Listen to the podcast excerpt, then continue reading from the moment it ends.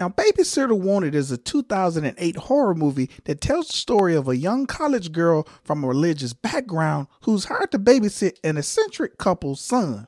But one fateful night, she's terrorized by a home intruder, and now she and the young boy must survive the night. So the movie starts off with a young woman tied and bound by some psycho who just drew lines on her to section her off, as she was an animal being led to the slaughter. And she's fighting and crying, trying to escape. But then we get an extreme close-up of a hammer pinpointing the center mass of her head as the psycho killer comes down hard on her to crush her skull in. But before we could see it, the film fades to black as we see the opening credits. We are later taken to a scene where a young lady named Angie Albright, who's listening to an audio recording of the Bible while on her way to college. Now, the films quickly established Angie is not like most girls her age, because she's meek and pretty devout in her Christian faith. But when Angie arrives at the spot to meet her new roommate, Erica, it's not quite her scene, because there's drugs, beer, and all sorts of things that a girl like Angie would find unpleasant in an apartment. And on top of that, it's a pretty filthy apartment. So Angie knows the only way she's going to get a place of her own is by finding a job. But while looking for job listings, there are tons of missing people on posters. And it's where Angie learns that in this town and nearby ones, a lot of young girls her age go missing quite often. But while in class one day, Angie gets the notion that she's being watched. And very much so, some mysterious man is keeping a close eye on her. But for what reasons? I have no idea. But Angie is eventually hired by Jim and Violet Stanton, a group of eccentric farmers with a nice 10-year-old boy named Sam wearing a cute little cowboy hat. Now, while trying to get a place of her own and find a new church home in town, make a new friend and perhaps a new guy friend, Angie is once again stalked and followed by this unknown strange man. Now, Angie, when leaving her apartment, sees a missing girl poster intentionally placed on her door, but this freaks her out well enough to go to the police to voice her concerns. But this movie really picks up when Angie reports for work to babysit little Sam, because after going over to do the do's and don'ts of how to tend to little Sam, the Stantons both leave for other pressing matters, and that leaves us with just Angie and Sam. But the only rules Angie ought to follow is to not have the TV up too loud, and they only feed Sam the food his mom has prepared with his name on the label. So Angie sits on the couch reading her religious literature. Stuff starts to happen. You know, lights going off at random times, odd phone calls with nothing but the other person breathing on the other end. You know, things that Angie would just chalk up as mere misadventures. But that's about the time when Sam, who has been asleep this entire time, wakes up and let Angie know that he's hungry. That is when Angie discovers that Sam has a weird appetite for diced rare red meat.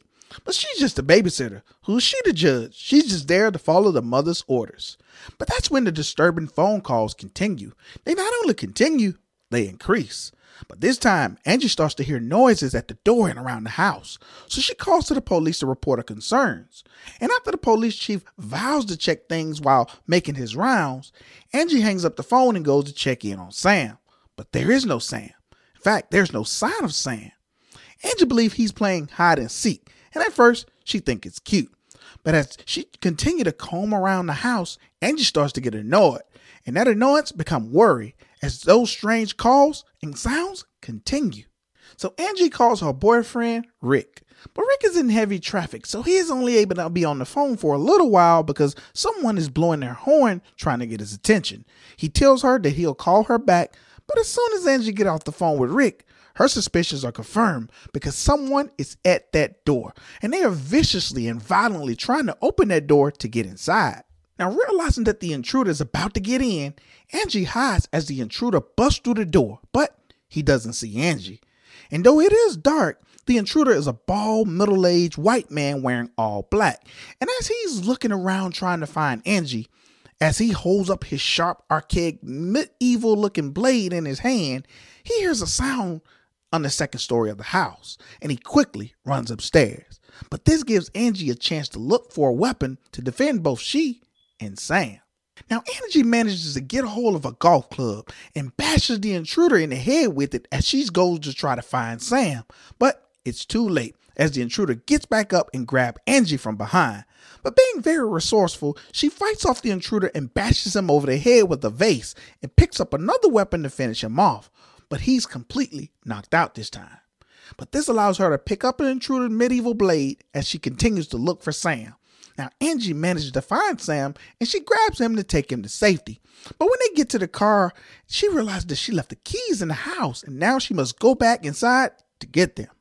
Now, this is the point in the movie where the hero of the movie must walk over the villain to get to safety. So Angie manages to get the keys, but the only way to safety for she and Sam is over the intruder's lifeless body. And as she attempts to step over the intruder's body, he grabs her legs and pulls her down to him.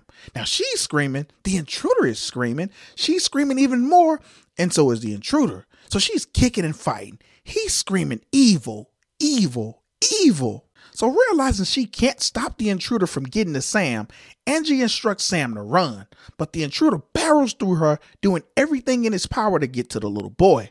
And Angie tries to fight off the intruder, but she's no match for him because he knocks her down and grabs Sam by the throat and starts to violently choke him.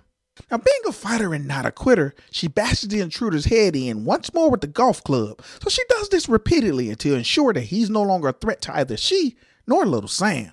But as the intruder's body hit the ground, we get this slow motion shot of a rosary falling to the ground. And as Angie looked at the face of this disfigured intruder, she's stunned to see that he's a priest. Yes, a Catholic priest. And right next to him is Sam's hat that has obviously fallen off his head. But Angie is in complete shock when she turns around to check on Sam. Her mouth is wide open. She drops her golf club and she begins to look horrifically pale. And at this point, you're thinking, what did she just see? She notices something on Sam's head, and they are horns. No, not those cosplay horns you see these Twitch models having. No, I'm talking about devil's horns. I'm talking about the horns you expect to see from Lucifer, the ancient one, the prince of the power of the air, the Satan or Satan, the son of perdition. And being a devout Christian girl, she recognizes exactly what she sees. This vision of little Sam causes her to slowly fall back. And the boy slowly and maniacally walks his way towards her saying, hungry, hungry, hungry. And around this time, Sam's parents come home, but they aren't shocked at all. In fact, they're more annoyed that more priests keep following them everywhere trying to kill Sam, because apparently this particular priest, Father Nicoletta, was disfigured because Sam's mother attempted to kill him in the past. But Father Nicoletta isn't dead, so Sam's dad slits his throat, and because of Angie's newfound information, he knocks her out and ties her up. We are taken to a scene where Sam's father, Jim, is preparing to section off another young lady for Sam's future meal. Jim then explains to Angie that Sam only eats the flesh of virgin women. Jim admits that it's a rare commodity these days because that's why the Stantons target young Christian girls, because they are the ones who are more likely to be virgins. We then get this scene of Jim bashing another lady in the head while taking Angie step by step through his process of cutting up a human body. It's a pretty graphic scene because we see this entire process play out. But after he finishes cutting up a dead girl, he puts her into multiple Ziploc bags. Jim gets a little preoccupied, and this gives Angie a chance to attack him and with his own knife and hammer to try and make a run for it. But during this cat and mouse chase sequence, Angie finds out that Jim killed her boyfriend as well. But Jim catches Angie and brings her back to his cutting room.